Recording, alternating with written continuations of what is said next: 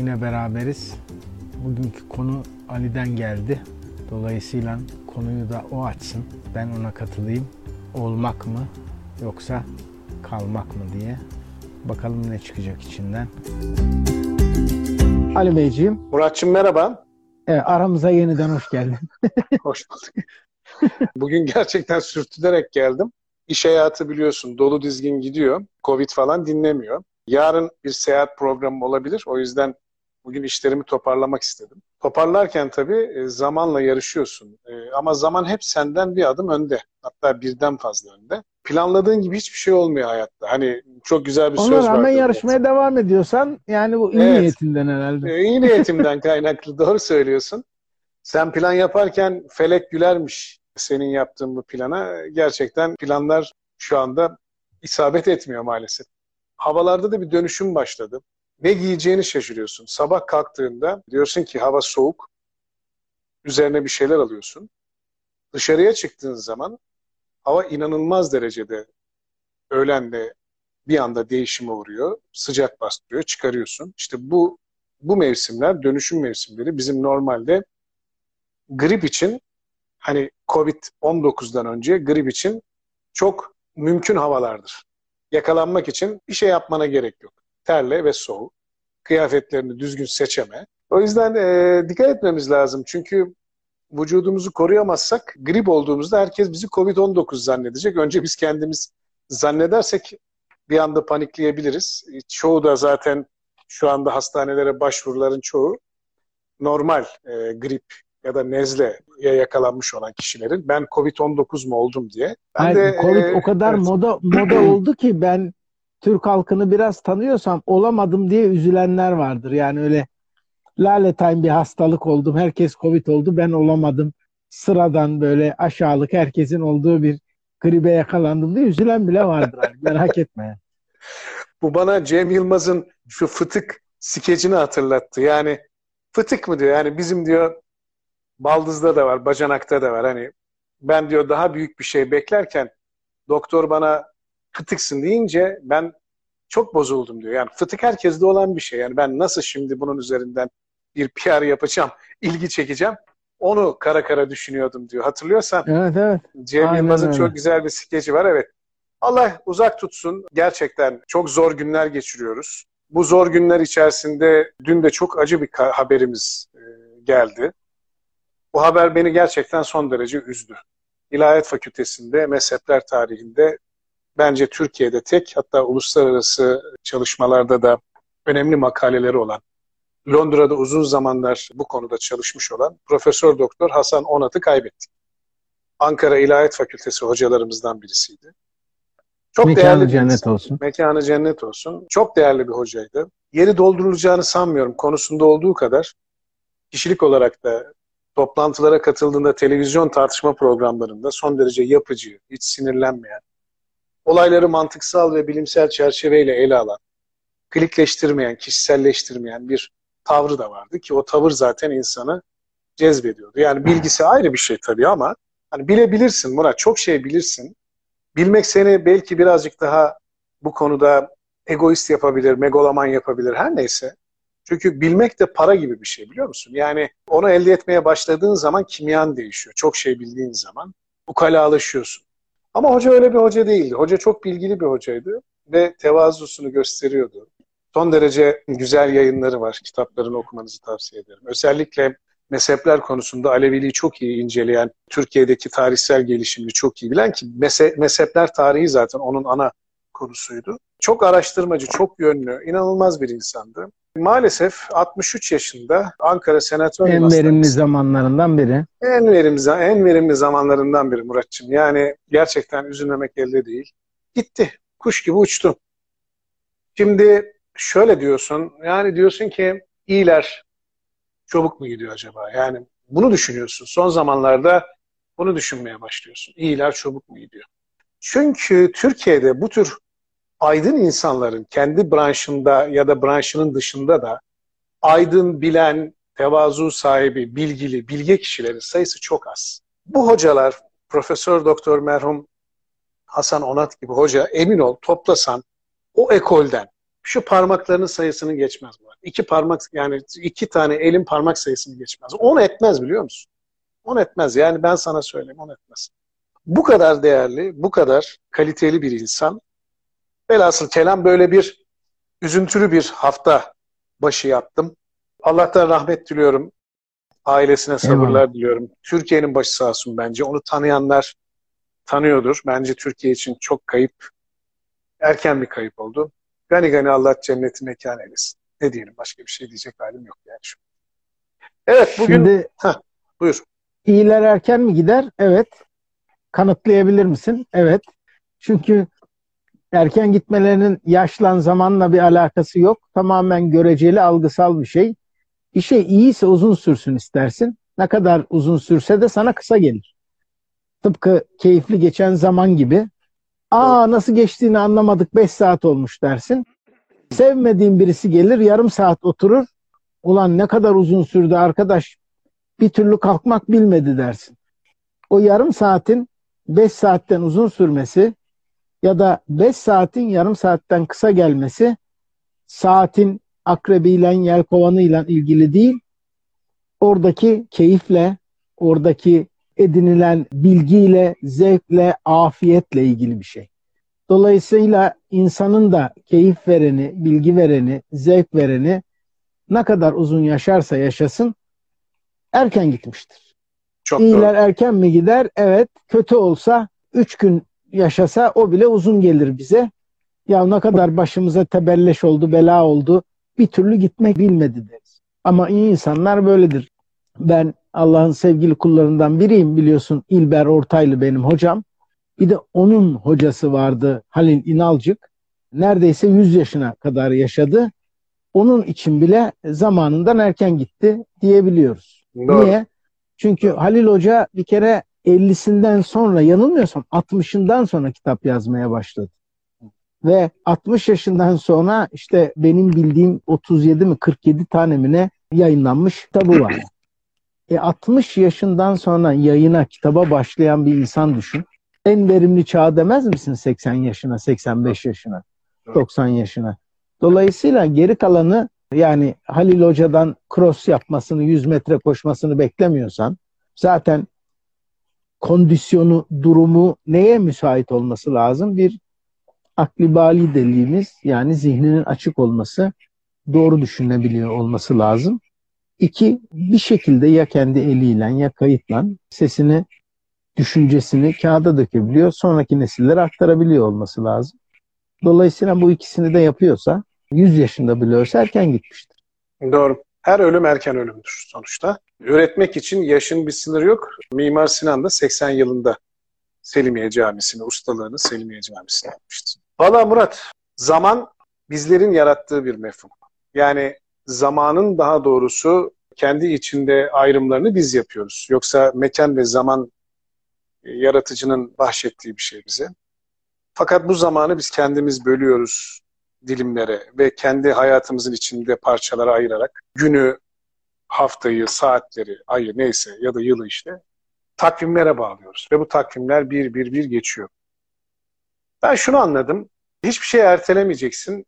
Çünkü ertelediğin zaman kaybettiğin şeyden sonra bu sana çok ağır gelmeye başlıyor. Profesör Doktor Hasan Onat'ın belki sana da söylememişimdir. Bu Covid'den önce yani tahmin ediyorum Şubat ayında Ankara Şura Salonu'ndaydı yanlış hatırlamıyorsam. Bir konferansı vardı. Bana geldi. Bu arada Profesör Doktor İlhami Güler hocamız da var. Ona da dün başsağlığı diledim. O da Ankara Üniversitesi İlahiyat Fakültesi Kelam bölümünde çok değerli bir hocadır ve Hasan hocamızın da arkadaşıdır. Dün onunla da konuştum. Başsağlığı diledim ve şunu biliyorum ki bu tür hocalarımızın böyle davet alıp da gelip de yani özel çünkü belli e, ilgisi olan insanlara gidiyor bu davetler. Ben bu davete gide, gidebilirdim aslında fakat bir tembellik yaptım farkındayım gitmedim. Hatta niyetim de şöyleydi birkaç tane kitabını alıp ona imzalatmak. Hatırlarsan biz böyle yapıyoruz bunu daha önce yaptığımız hocalarımız da var bu konuda. Mesela şimdi o hep benim içimde bir ukde kaldı. Yani niye tembellik yaptım? Çünkü hiçbir mazeretim yoktu çok iyi hatırlıyorum. İşte zamanın keşkelerini topladığın zaman kalitesiz bir hayat ortaya çıkıyor.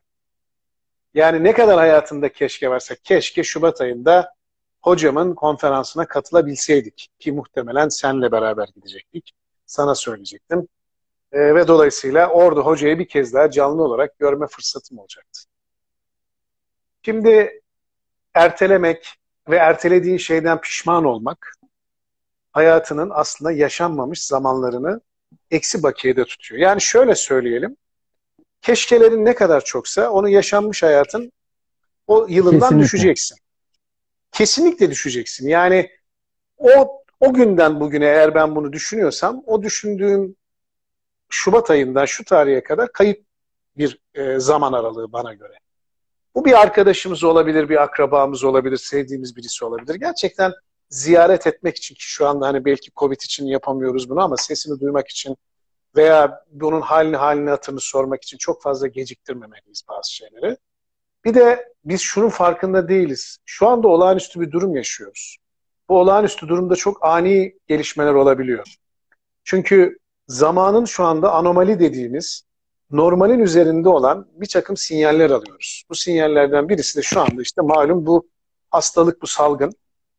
Şimdi bu hastalık ve salgının bizim bu hayatımızda ani değişimlere hastalık olabilir, ölüm olabilir, neden olacağı için yapmak istediğimiz şeyleri özellikle insanlar için yani merkezi insana koyarak bunu söylüyorum. Eşimiz, dostumuz, tanıdığımız, özür dilememiz gereken varsa, ziyaret etmemiz gereken varsa edemiyorsak ama telefonla sesini duyarak. Ee, insanları mutlu etmek, ilgi göstermek ya da yardım etmek için her neyse bugünlerde bu erteleme hastalığını tamamen kaldıracaksın. Tamamen kaldıracaksın. Çünkü yarın diye bir şey olmayabilir Murat. Bu kadar net söylüyorum. Yarın diye bir şey olmayabilir. Hani konuya bağlayacağım şimdi biraz bu pazar günü duyduğum bu olumsuz olaydan sonra konuştuğum şeyin aslında nereye getireceğini biliyorum ama getirmek istediğim şey şu. Olmak mı kalmak mı diyoruz ya. Hep iyi olduğumuzu, yeterli olduğumuzu, yani insanlar için faydalı olduğumuzu düşünüyoruz. Kalmak üzerine bir şey koyarak ancak olabiliyor. Yani olmakla bana göre kalmak arasındaki fark şu anda olduğunu varsayalım. Yani iyi olduğunu varsayalım ikimizin de. Bu iyi olduğunu varsaydığımız şeyin temelinde, arka planında mutlaka yapılan güzel ve iyi şeyler vardır. Fakat dünden bugüne o iyi olan şeylerin seviyesinin üzerinde bir şeyler daha yani artı haş mesafesi dediğimiz bir mesafeyi dikkate alarak koyabilirsin. Onun üzerine bir şeyler koyduğun zaman kalmaya başlıyorsun. Çünkü yükün artıyor. Yükün artması demek sorumluluğun artması demektir. Murat, mesuliyetle sorumluluk kelimesinin aslında içinde soru vardır. Mesuliyet biliyorsun nereden Sualden geliyor? Gelir. Sualden gelir. Yaşa. Sorumluluk da sorudan geliyor. Yani sana verilen soruları cevaplayabilme hadisen büyüyor. Ağırlığın artıyor. Cevap verebilme, sorumluluk alabilmek, hesap verebilmek, cevap verebilmekse bunun alanını büyüttüğün anda oturaklı bir hale geliyor. İyiysen iyi kalıyorsun. Doğruysan doğru kalıyorsun. Dürüstsen dürüst kalıyorsun. Geçmişte yapmış olduğun şeylerin dürüstlüğün, iyiliğin, doğruluğun, güzelliğin her neyse koyduğun bir köşeye duruyor onlar. Onlarla yetinmeyeceksin.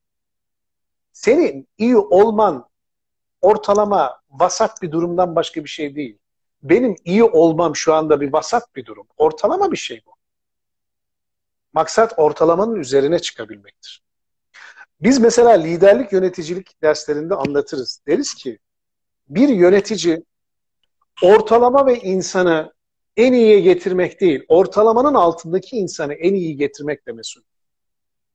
Ortalamanın altındaki olan bir insanı ortalamanın üzerine çıkartabiliyorsan, iş yapma performansı, şirkete olan bağlılığı, zihinsel gelişim kapasitesi neyse yani birçok şeyleri anlayabilme, kavrayabilme ve fikir üretebilme yeteneği bazında baktığımızda buna dikkat etmek lazım. Bir yönetici buna dikkat etmesi lazım. Bir anne baba çocukları için buna dikkat etmesi lazım.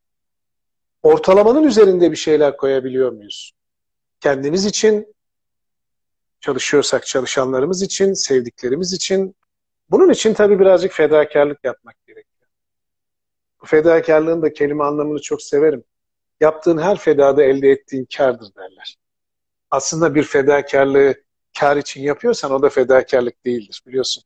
Kant'ın ödev ahlakında öyledir. Yani sen eğer bir şey umuyorsan, medet umuyorsan, kendi egonu tatmin etmek için ya da elde edeceğin herhangi bir şeyde bir alkış, bir sana takdir bile olsa bu senin ahlaki davranış olarak görünmez diyor Kant ödev ahlakında. Şimdi o yüzden kalmak mı olmak mı ben kalmak için çok daha fazla ömrümüzün bize izin verdiği süre içerisinde çaba sarf etmemiz gerektiğini, bir de bugünkü olağanüstü durumu da dikkate alarak biraz önce söylediğim şeyi dikkate alarak. Şimdi orada sözünü keseyim. Evet. Sana başka bir bakış açısı sunayım. Her iki söylediğinle de ilgili oradan devam edelim. Ya anlaşırız ya kapışırız. Yapacak bir şey yok. Şimdi ben bugün yaşadığımız durumun e, son derece olağan olduğunu düşünüyorum. Hiçbir olağanüstülük yok.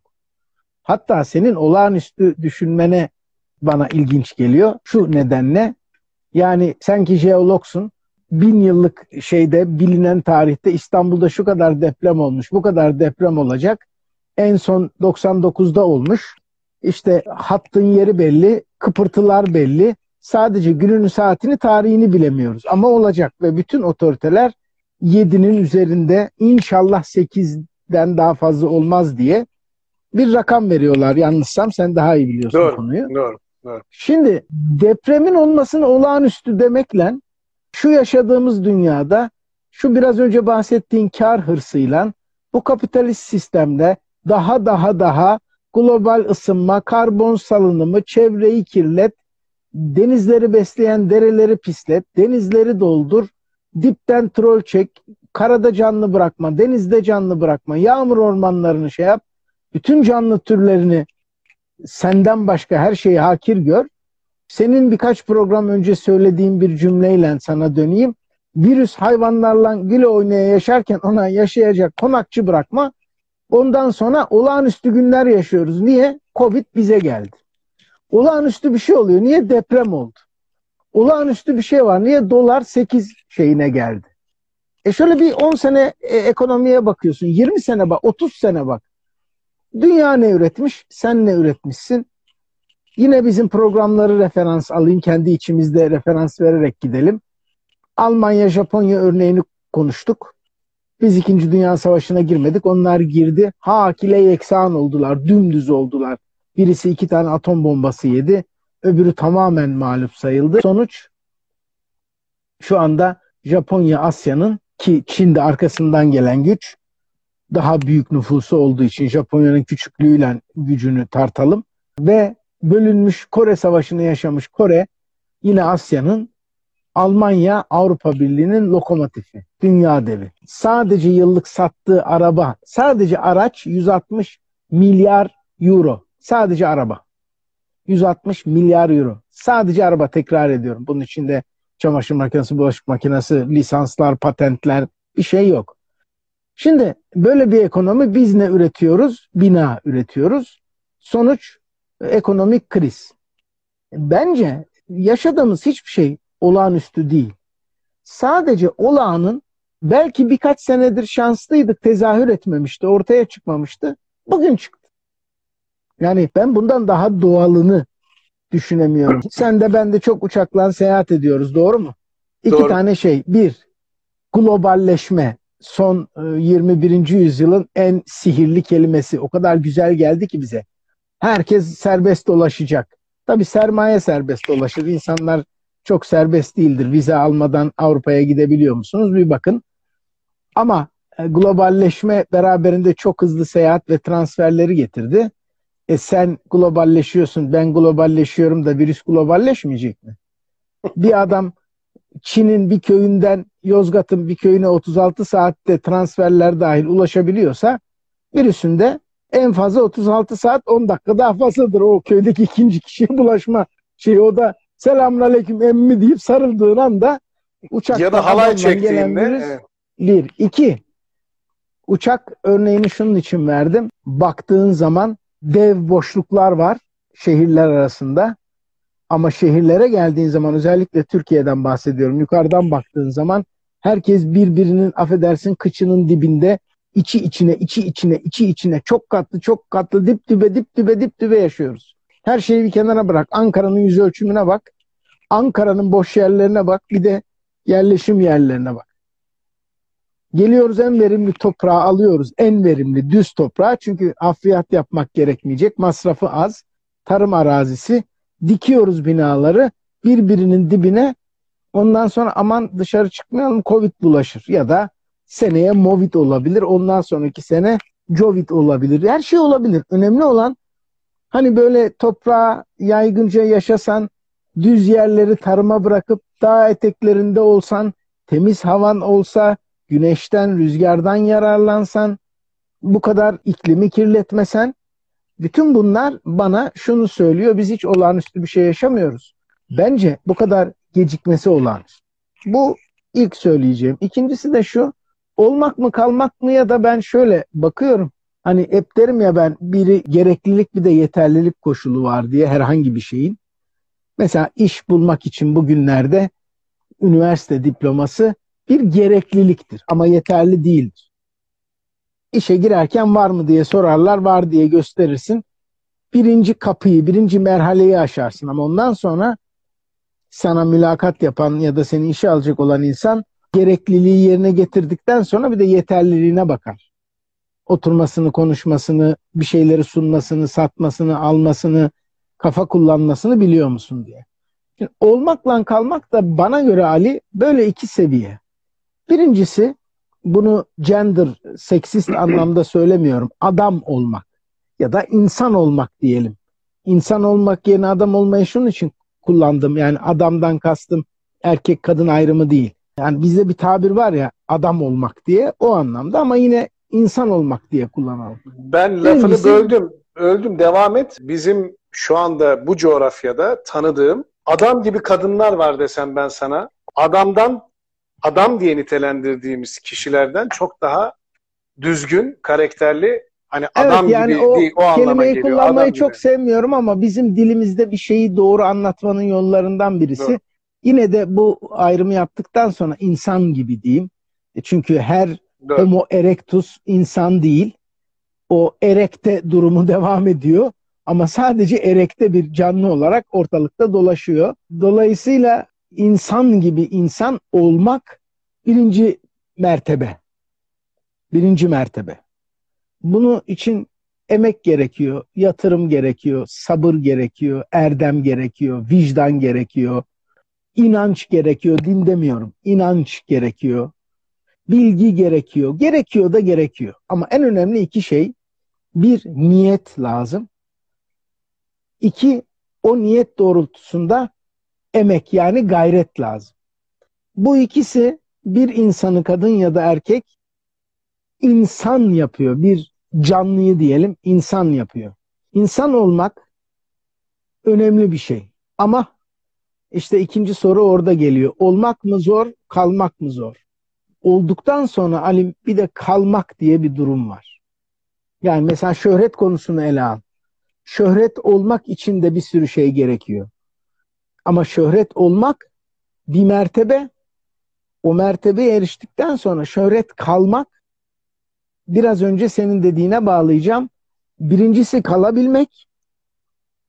İkincisi üzerine bir şey koyabilmek. Geçen hafta Neşet Ertaş'ı anmıştık. Neşet Ertaş'ı andığımız gün aynı zamanda Zeki Müren'in de ölüm yıl dönümüydü 24'ü. Neşet Baba'nınki de 25'i. Şimdi Zeki Müren'i düşün. Yavaş yavaş tırmanıyor basamakları, şöhret oluyor. Bir, o şöhreti yıllar boyunca taşıyor. İki, yani şöhret kalıyor.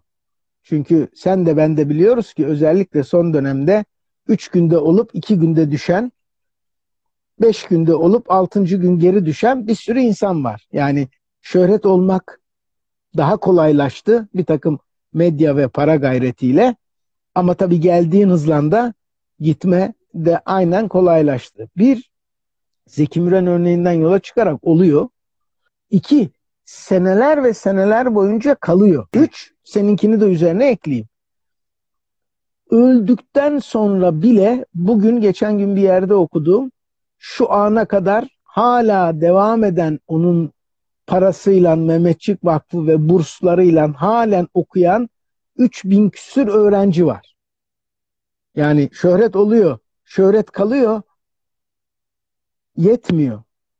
Onun üzerine bozulacağına, şöhret onu bozacağına, bir takım yerlere sapacağına öldüğü gün bütün mal varlığını bağışlıyor ve o bağışlarıyla sağken de çok yaptığı bir şey bir sürü genç okuyor. Dolayısıyla hani şöhretten yola çıkarak bir örnek veriyorum. Olmak bir mesele. Demin dedi ki adam olmak, insan olmak. Olduktan sonra kalmak ikinci bir mesele. Özellikle kamuoyunun gözü önündeysen şan, şöhret ve tanınırlık sahibiysen insanı bozan şeyler. Olmaktan sonra kalmak var. Bir de senin de biraz önce eklediğin gibi o sürede de bir de üzerine koyabilmek. Koymak. Doğru. Bunu da yapabilen işte geçen Neşet Ertaş'ı konuşurken konuştuk ne dedik? İnsan ne zaman ölür? Adının son anıldığı gün. Hanil İnalcık ne zaman ölür? Onat Hoca ne zaman ölür? Adının sadece son anıldığı gün değil, kitabının son okunduğu gün. Doğru. Kaydettiği bir video konferansın son seyredildiği gün. Ve bu insanlar olmak ve kalmak aynı bence çok değerli, çok da sevdiğim yine bir ilahiyatçı hocamız. Çok da tanınmıştı. Bütün Türkiye çok sevmişti. Söyledikleriyle oynayamadılar. Ne yaptılar? İtibarıyla oynadılar. Hatta e, belki iddia olarak söyleyeyim hani kanıtlayabilecek bir delilim yok ama bir de sağlığıyla oynadılar. Önce itibarını kaybetti. Sonra bunu başka bir hocaya daha yaptılar. Onun da doğruları söylemesi çoğalınca onun da itibarını başka bir şekilde kaybettirdiler. Yok otelde bilmem ne seyrediyor dediler.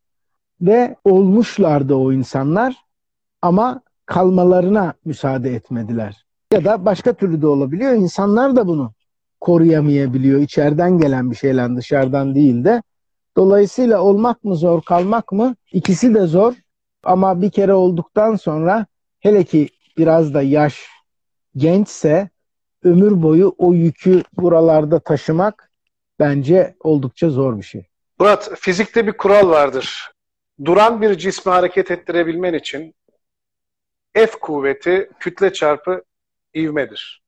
İnsanı olmak adına bir yerden bir yere taşıdığında ben oldum diyorsan ki öldüm ve oldum Oğuz Türkçesinde olmakla ölmek aynı kelimeyi ifade eder. Olmak yani artık oluyorsun, ölüyorsun. Eski Türkçedeki, Oğuz Türkçesindeki ölmek, olmak aynı kelime ifade açısından aynı. Olduğu zaman eğer hareketsizsen, yani senin kuvvet dediğimiz kütle çarpı ivme sen sadece kütlesel olarak olduğun yerde durursan ve bir ivmelenme kazanmadıysan, yani ilk hareketi yaptığın zaman bir ivme kazandırıyorsun.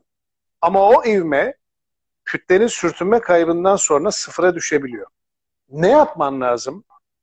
Kendi kütlenin ağırlığını kendi hayatına verip ben oldum ya da öldüm demeden evvel sürekli kendini daha iyi nasıl olabilirim? Daha iyi nasıl yapabilirim?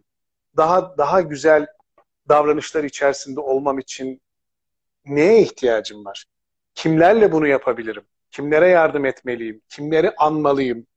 Şu yaptığımız program bile aslında hiçbir kaygı duymadığımız, hiçbir şeyden kaygı duymadığımız, sadece manevi yönden haz almak, bizi izleyen insanlarla bazı şeyleri paylaşmak, dünya görüşlerimizi, hayatı, kendi içindeki müsveddelerimizi temize çekip o temize çektiğimiz bilgileri ya da o bakış açılarımızı sunmak değil mi Murat?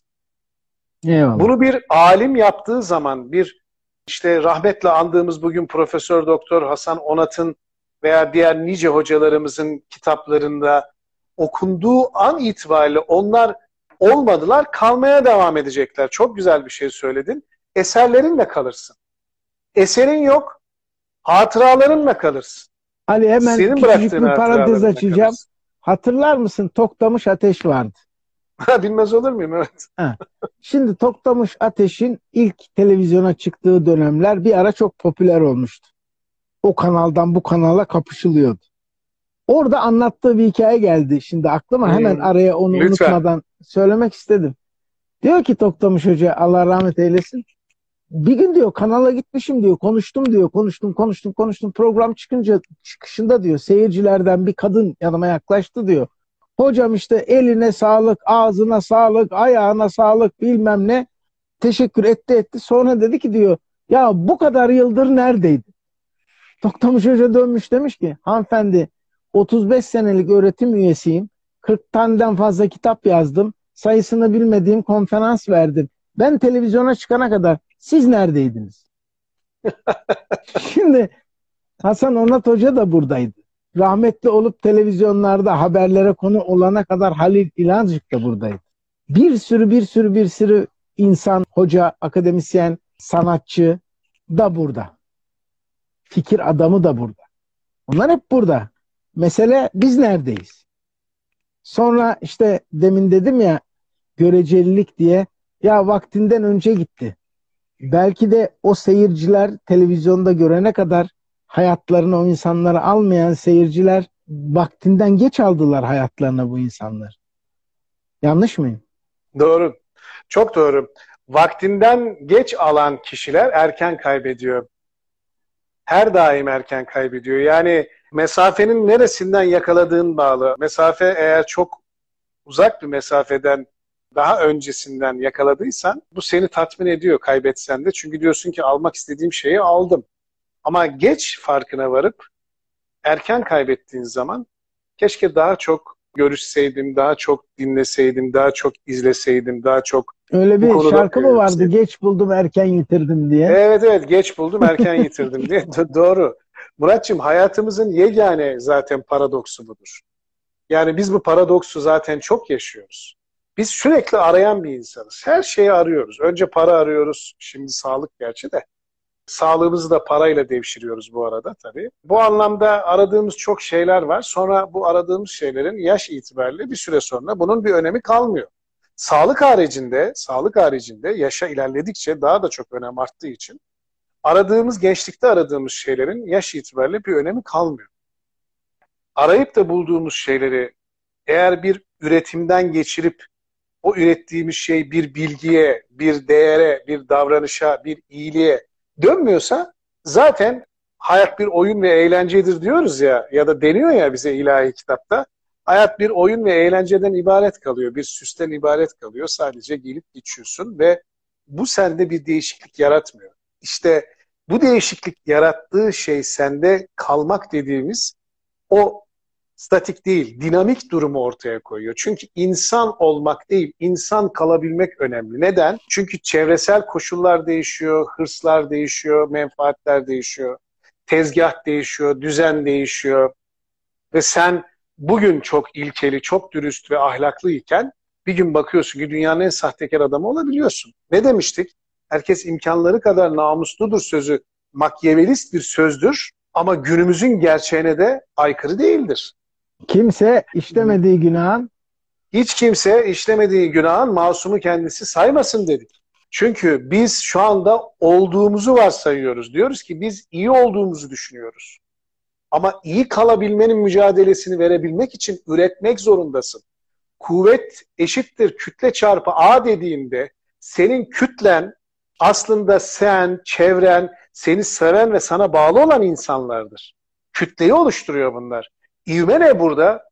İvme senin bireysel olarak ya da onlarla beraber ortaklaşa yapabileceğin her en üst iyidir. Aristo'nun dediği gibi mutluluk diyor en üst iyiden başka hiçbir şey değil. En üst iyidir. Bu kadar basit. Yani mutlu olmak istiyorsan en üst iyiyi ortaya koyacaksın ve iyi olabilmek için de iyilik yapacaksın diyor. Yani bal demekle ağız tatlanmıyor Muratçım. Dolayısıyla ben iyiyim demek, dürüstüm demekle olmuyor. Bunu pratik hayatta da göstermek gerekiyor ki Yine çok özür dilerim kalmakla ilgili bir ivmeyi yaratıp o ivme bizi kütlesel anlamda bir noktadan diğer bir noktaya kadar taşısın. ilk programlardan birinde bir üçleme konuşmuştuk. Meşhurdur, bilinir de biz yine böyle programın içinde dile getirmiştik. İnsanın hayat evresini üçe ayırırsan o üç evrenin her birinde üç tane kategori var. Para, sağlık ve vakit. Doğru. Gençlik evresinde sağlık var, vakit var, para yok. Güzel. Orta yaş evresinde sağlık var, para var bir miktar ama vakit yok çünkü çok çalışılıyor. İleri yaş evresinde para var birikmiş, vakit çok emekli ama sağlık yok. Şimdi bu üç evrenin her birinde gerekli olan üç ögeden bir tanesi yok. Belki bunu bir erdeme tahvil etmek gerekirse şöyle bir şey. Gençlik evresinde belli bir yaşa kadar, bu yaşta herkese göre değişiyor ama sağlık var ve vakit varken paranın olmadığı dönem belki de ahlakın en ihtiyaç duyulan dönemler. Çünkü yokken başka yollara tevessül etmeyeceksin. Hızlı kazanmak için yanlış bir şeyler yapmayacaksın. Yani diğer erdemler de çok önemli ama en önemli erdem burada sabırlı olmak ve e, yanlışa gitmemek. Paraya tahammül etmek için yanlış yapmamak demek. İkinci evrede e, sağlık var, e, para da kazanılıyor ama vakit yok. Bu vakitte en çok aileden çalınıyor, sevdiklerinden çalınıyor. Bence bu ikinci evrenin de en önemli erdemi, duygusu sevgi olması lazım. Vakit ayırmak olması lazım. Önce kendine. Çünkü çalışmaya ayırdığın, para kazanmaya ayırdığın vakit kendine ayırdığın vakit değil. Paraya ayırdığın vakit. Kendine manevi olarak, vicdani olarak, bilgi olarak, insanlık olarak vakit ayırmalısın. Ki kendini inşa edesin. Aynı zamanda da sevdiklerine, çoluğun, çocuğun varsa, sevgilin, karın, eşin, dostun her neyse biraz önce dedin ne zaman kaybedeceğini bilmediğimiz annemize, babamıza, ailemize vakit ayırmalıyız. Üçüncü evrede de bu sefer vakit var artık emekli. E para da var iyi kötü biriktirmiş ama sağlık yok. İşte bu evrede de muhtemelen en önemli şeylerden biri paylaşım. İnsan o zamana kadar biriktirdiği maddiyatı da ama daha önemlisi maneviyatı, birikimi, tecrübeyi paylaşmalı. Gençlerle paylaşmalı. Genç derken kendinden genç herkesle, torunuyla da, genç kuşakla da, ondan bir sonraki kuşakla da işte yine daha önce söylemiştik doğumla ölüm arasındaki süreye ömür deniyor. Onu yaradan belirliyor. Biz ne kadar uzun ne kadar kısa onu bilmiyoruz. Ama o ömrün içinde ne yaptığın işte ona hayat deniyor. Ne yaşadığına. İki karanlık arasında bir kibrit alevinin yanıp söndüğü kadar ve o alevin o iki karanlığı aydınlattığı kadardır aslında hayat dediğin şey. Bu iki karanlıktan birisi doğduğun ana rahmindeki karanlık, diğeri öldüğünde ya da olduğunda kabire girdiğin karanlık Murat. Bu iki göbek, karanlık göbek arasında. Göbek bağına evet. takılan Clemens'le pamuk arasında da desek Pamuk arasında. O, mesela o da o da o da güzel. Yani Clemens'le pamuk arasında gidiyor. Clemens plastik, pamuk organik. Yani demek ki organiğe doğru hareket ediyoruz buradan yani. Ha, Bu pamuk organik. Eğer tabii izocam kullanmıyorlarsa cam elyaf cam elyaf kullanmıyorlar. Belki üşümesin diye cam elyafı da olabilir izocam. yani şimdi o aklıma geldi. Bizim gençliğimizde ölen kişilerin arkasından bu yedisi kırkı zaten malum da hani bu yeme içme faslı açısından şimdi gerçi Covid-19'dan dolayı yapamıyor Bir insanlar. İskambil oynayanların arkasından 52'sini mi yapıyorlar? Ne yapıyorlar? 52'si Bak 7'si ben 40'ı 52'ye başka bir şey bulamadım da onun için yani. o, da, o da olabilir evet. Joker, moker, Doğru. papaz öyle bir şey var herhalde. Ölen kişilerin eşyaları dağıtılır. Hiç evde durundurmaz. Ne var ne yok hepsi dağıtılır. Ve hayır duasını alacağın kişilere mutlaka o ulaştırılırdı. Ve çok anında yapılan bir şeydi. Hemen ayakkabının mesela dışarıya çıkarılması. Bir fakirin ihtiyacı olduğunda. Şimdi benim de hep ilgimi şöyle bir şey çekmişti çocukluğumdan beri. Çünkü mahallemizde hani ölse de birisi bir çift ayakkabısını giysem, ölse de üzerindeki göğneği girsem diye ölümü bekleyen, ölmesini bekleyen bir muhtacın bu arzusunun ne kadar dramatik olduğunu anlayabiliyordum o zaman. Halbuki o ölü olmadan önce ihtiyaçtan bir fazla varsa, o yoksa şu anda bunu kullanmıyoruz değil. Aslında o kişinin kullandığı bireysel şeyleri vermekle iş bitmiyor Murat. Yani orada sadece o kişinin kullandığı birçok eşyaları işte aslında gördüğümde bunlar beni duygulandırır, hüzünlendirir diye gözünün önünden ırak olsun diye veriyorsun. Ben de diyorum ki ölmeden evvel biz bir çift ayakkabıyı, bir çift gömleği, bir çift veya neyse çift diyorum yani bu 5, 10, 20 tane olur hiç problem değil. En az bir çift olsun ama. Yani bir tane olmasın, çift olsun. Mutlaka öldükten sonra değil, ölmeden önce biz kendi provamızı bir yapalım. O insanlar bizim ihtiyaç sahipleri olan insanlar bizim ölmemizi beklemesinler. Şimdi mahallelerde böyle insanlar mı kaldı diyeceksin. Sitelerde yaşıyorsun Murat. Sitelerde de bunu verecek durumun yok şu anda. Ama emin ol o sitelerde zenginliğine zenginlik katmış, gardıropları silme dolu olan insanların şu anda kıyafetlerin nereye vereceklerinin hikayesi aslında belediyelerin şu anda eşya toplama, elbise toplama kumbaraları var ya, o kumbaraların içerisine atılıyor. Ne yapılıyor biliyor musun? O kumbaraların içine sığabilecek küçük bir çocuk sokuluyor. İçeriden dışarıya elbiseleri oradaki toplayıcılara bir şekilde veriyor o çocuk. Onlar da gidiyor. Saman pazarında Ankara'da ya da vesaire yerlerde bir yerlerde satılıyor. Şimdi diyeceksin ki bunda ne tuhaflık var? Bunda bir tuhaflık yok. Öyle ya da böyle.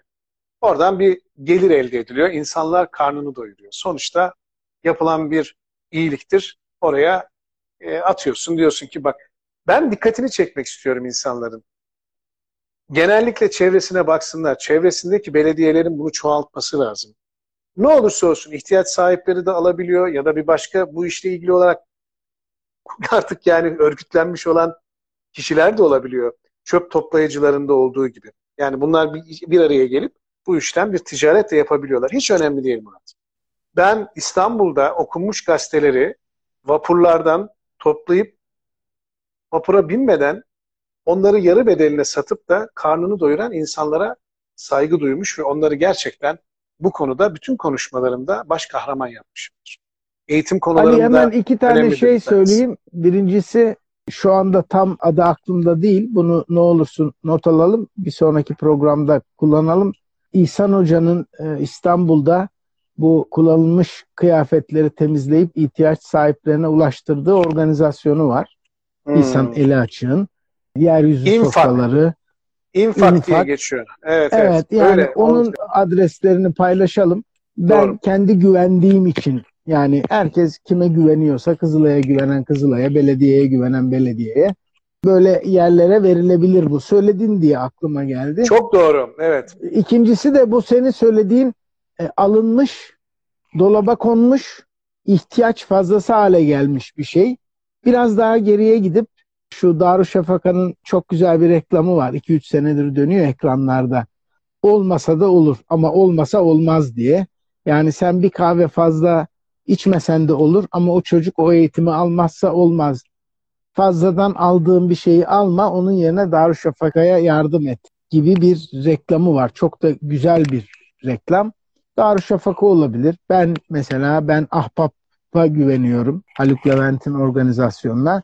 Bir şeyi alıp gardırobuma koymadan önce tabii aldıktan sonra ihtiyaç fazlasıysa tabii ki bir yere vermek lazım ama yani üç tane alacağına iki tane aldığın zaman üçüncünün parasını doğrudan böyle bir yere verdiğin zaman hiç giyilmemiş sıfır bir şeyi de ihtiyaç sahibi birine ulaştıracağına emin olduğunuz organizasyon her neyse o beni seni çok ilgilendirmiyor. Doğru. Nereye içiniz ısınıyorsa, nereye güveniyorsanız biz şu kötü deme e, şeyine sahip değiliz belki Tabii, tabii. ama kendimize göre şu iyi deme lüksüne belki sahibiz. Ben kendime göre dediğim gibi Ahbap'ı söyleyebilirim. İhsan Hoca'nın organizasyonunu söyleyebilirim. Şu anda bildiğim kadarıyla Ankara e, Mansur Başkan Büyükşehir Belediyesi de e, iyi bir çalışma içerisinde. Başka bilinen yerler var ise bu- bunlara hani bir ihtiyacın fazlasını vermek, iki yani o gerçekten ihtiyaç mı onu düşünüp eğer ihtiyaç değilse oraya ayrılan küçük de olsa bir miktarı doğrudan o her neyse gardıroba girmeden dükkandan alınıp o çocuğa, o insana, o yaşlıya ulaşmasını sağlamak da bence uygun olabilir diye düşünüyorum. Çok güzel bir şeye temas ediyoruz. Sosyal sorumluluk çerçevesinde konuşuyoruz şu anda. Sosyal sorumluluklarımız var bu sohbetlerde. Bugünlerde televizyonlarda, haberlerde insanın içini sızlatan, gözünden gerçekten yaş akıtan ama gözünden yaş akıttıktan sonra da elini cebine ya da imkanına atıp da bir şey yapman gerektiği konusunda sana tokat gibi çarpan haberler var. O haberlerden daha geçen hafta izlediğimde çocuk okul birincisi, üç kardeş, bir tanesi sınıf, bir tanesi okul birincisi, üç kardeşten iki tanesi çok başarılı, bir tanesi de ortalama. Ve bu çocuğun babası seyyar satıcılık yapıyor ve bir tane telefonu bu EBA'dan biliyorsun eğitimi uzaktan eğitime katılabilmek için ben dinleyeceğim, sen dinleyeceğim derken elinden babasının almak için üçü de mücadele ederken telefon kırılıyor. Çalışıyor ama telefonun camı kırık. Ve çocukları düşünebiliyor musun? Okumak için bir telefonu babasının elinden birbirlerini parçalarcasına Ali aynı alıyorlar. haberse eğer yedi kardeş vardı evde. Belki üçü okul çağında olabilir. Olabilir Murat. 7'dir 3 olabilir. Yani şöyle bir Şöyle bu- bir bu- manzara hatırlıyorum çünkü Ha. İstanbul'da bir aile aynı haberden mi bahsediyoruz bilmiyorum. Bir salon mütevazi küçük bir salon da olsa salon diye düşün. Salonun yer zemini tamamen başarı belgeleriyle belgeyle ama haberde. doğru doğru. Takdir, teşekkür. Takdir, teşekkür Şunlar. falan. var, Yani evet. bu kadar da temiz okuyan en büyük çocuk İTÜ makineyi kazanmış. Evet evet doğru. Bravo aynı haber. Aynı Evet. haber doğru. Bak sen daha iyi yedi Çünkü ben de ağladım. Ben üçünü yani mümkün yani ondan sonra artık deli gibi e, neyi nereye bağışlayacağın konusunda bir yer aramaya çalışıyorsun. Şunu söylemek için bunu anlattım. Herkesin genelde evinde modası geçmiş, kullanılmayan bilgisayarı vardır Murat. Tableti vardır, bilgisayarı vardır. Emin ol ben bile şu anda bir tane kullanılmayan bir bilgisayar var. Onu tamir ettireceğim. Ve e, en yakınımdaki ihtiyaç sahibine vereceğim. Ha, bunun dışında yapabiliyorsak zaten imkanlarımız da el veriyorsa bu söylediğimiz bağış kanallarına ve bu kaynakları oraya transfer etmek. Para olarak verebilirsin. Elinde varsa aletini o gönderebilirsin bilgisayarın her neyse. Ama şunu dikkati çekmek için söylüyorum. Gerçekten evinde kullanmış, miadı dolmuş, belki birazcık kurcalanırsa, tamir edilirse yeniden canlanabilecek ama bir kişinin ya da bir ya da birden fazla evin içerisinde insanların eğitim yapmasını, geleceklerini kazanabilmesini sağlayabilmenin bir tane küçücük bir alete bağlı olduğunu ve bunu senin verdiğinde bir insanın hayatına dokunduğunu bilmek bile işte o hani olmak mı kalmak mı zor diyoruz ya Muratçım. İşte insan olmak değil, kalabilmenin çabasını böyle gösterebilirsin. Biraz Eyvallah. önce söylediğimiz şey buydu. Bu detayları bulabilmek, bu hassasiyetle hareket edebilmek. Yani şu dünyada yaşayabilmenin, ev sahibinin bize tahsis ettiği şu kirayı ödeyebilmenin en güzel yolu bu ya. Bir ev sahibi diyor ki kiracısın kardeşim, geldin gidiyorsun, bitti. Bu mülk senin değil. Ev sahibi sana diyor ki buradaki diyor burada bunun kirası ne biliyor musun diyor. Sen kiracısın diye diyor. Evet. Bak diyor senin kiran diyor insanlara yapacağın iyiliktir diyor. Bunu böyle ödeyeceksin bana diyor ev sahibi. O yüce ev sahibine yaraşır bir kiracı olabilmek, ister ev sahibin vicdanın olsun, istersen senin vicdanından daha büyük bir aşkın varlık olsun. Hiç fark etmez. Neye inandığın, neyi temellendirdiğin fark etmez. İnsan kalabilmenin mücadelesini vermeni gösterebiliyorsan bu hayatta işte dedik ya ismini son anılancaya kadar yaşayacaksın. Eserin en son okuyan kişi kadar uzun bir ömür olacaksın. Senin yaptıklarınla gittiğinde soracakları şey bu olacak Murat. Ali'cim kiracı olduğun değil, olduğunu bilen ve hatırlayanlarda sıkıntı yok zaten. Sıkıntı kontratta kendini sıkıntı hayır, sıkıntı kendini ev sahibi zanneden. Çok yani, doğru. Ama bak şöyle diyorsun ya ben oldum diyor. Ben ev sahibiyim. Ne kirası benim diyor. Buralar bu hatta şu karşıda da dört dairem var benim diyor. Yani Murat şimdi şöyle düşün. Evde oturuyorsun gerçekten hani senin bu, dediğin e, o mülk Allah'ındır yazısını kamyonun üzerinde yazan şey zannettiği için. Anlatabiliyor muyum? Yani Şimdi ben, onun ben, ben, ne anlama geldiğini ya diyor bu softa bir şeyi ya kamyon yazısı e, tamam ya minibüs arkası yazısı yani onun ne anlama geldiğini kardeşim işte uzun ince bir yoldayım. Aşık Veysel'in dediği gibi. Gidiyorum gündüz gece. Bir başı var bir sonu var. İki kapılı bir handa. Senin dediğin iki karanlık arasında. İki kapı nereden? Bir geldiğin kapı var bir de gittiğin kapı var. Bundan bahsediyoruz. Yani sen burada neye sahip olursan ol yani onun da üstünde bir sahip var. Sen bir şeyin sahibi değilsin. Bunu bilen adam zaten öyle yaşıyor. Öbürü ben diyor ev sahibiyim kardeşim ahanda tapu diyor. Bak ada parsel belli diyor bura benim diyor. Giderken o tapunun kağıt kısmı değil de işte onun elyaflarından oluşan pamuğu alıyorlar. Diyorlar ki buyurun tapunuz güle güle diyorlar. Şimdi bu tapular daha sonra biliyorsun siccine dönüyor Muratçım. Yani senin yaptıklarının bir kitabı bir de hesabı var. Yani bir defteri var. Bu siccin diye geçiyor Kur'an'da. Bu siccin senin yapmış olduğun sicilin. Yani senin buradaki artı ve eksi hanelerin. Dolayısıyla senin buradaki tapın, elde ettiğin bu tapın artı hanende olmayacak, eksi hanende olacak. Çünkü o tapunun sana kazandırmış olduğu ihtiyaçtan fazlasını ne kadar verdiğinle ilgili sorulacaksın. Allah kendini ev sahibi sananlara yardım etsin diyorum. Biz kiracı geldik, kiracı gidiyoruz. Manevi anlamda ev, evimizin mülkü bizim için mülk değil. Biz evimizde huzur içinde yaşıyorsak o mülk dediğimiz şey aynı zamanda yönetmek ve sahip olmaksa sevgiye, merhamete, iyiliğe, doğruluğa sahipsek Eyvallah. zaten Eyvallah. ve bunu iyi yönetebiliyorsak bir aslında ev sahipliğinden bahsedilir batini anlamda ama zahiri anlamda bu dünyada hiçbir şey senin olmayacaktır. Sadece yanındadır unutma diyor bu konuda Mevlana. Peki çok güzel bir kapanış yapıyorum. Perşembe inşallah görüşünceye kadar herkes kendine iyi baksın. İyi baksın. Görüşmek üzere.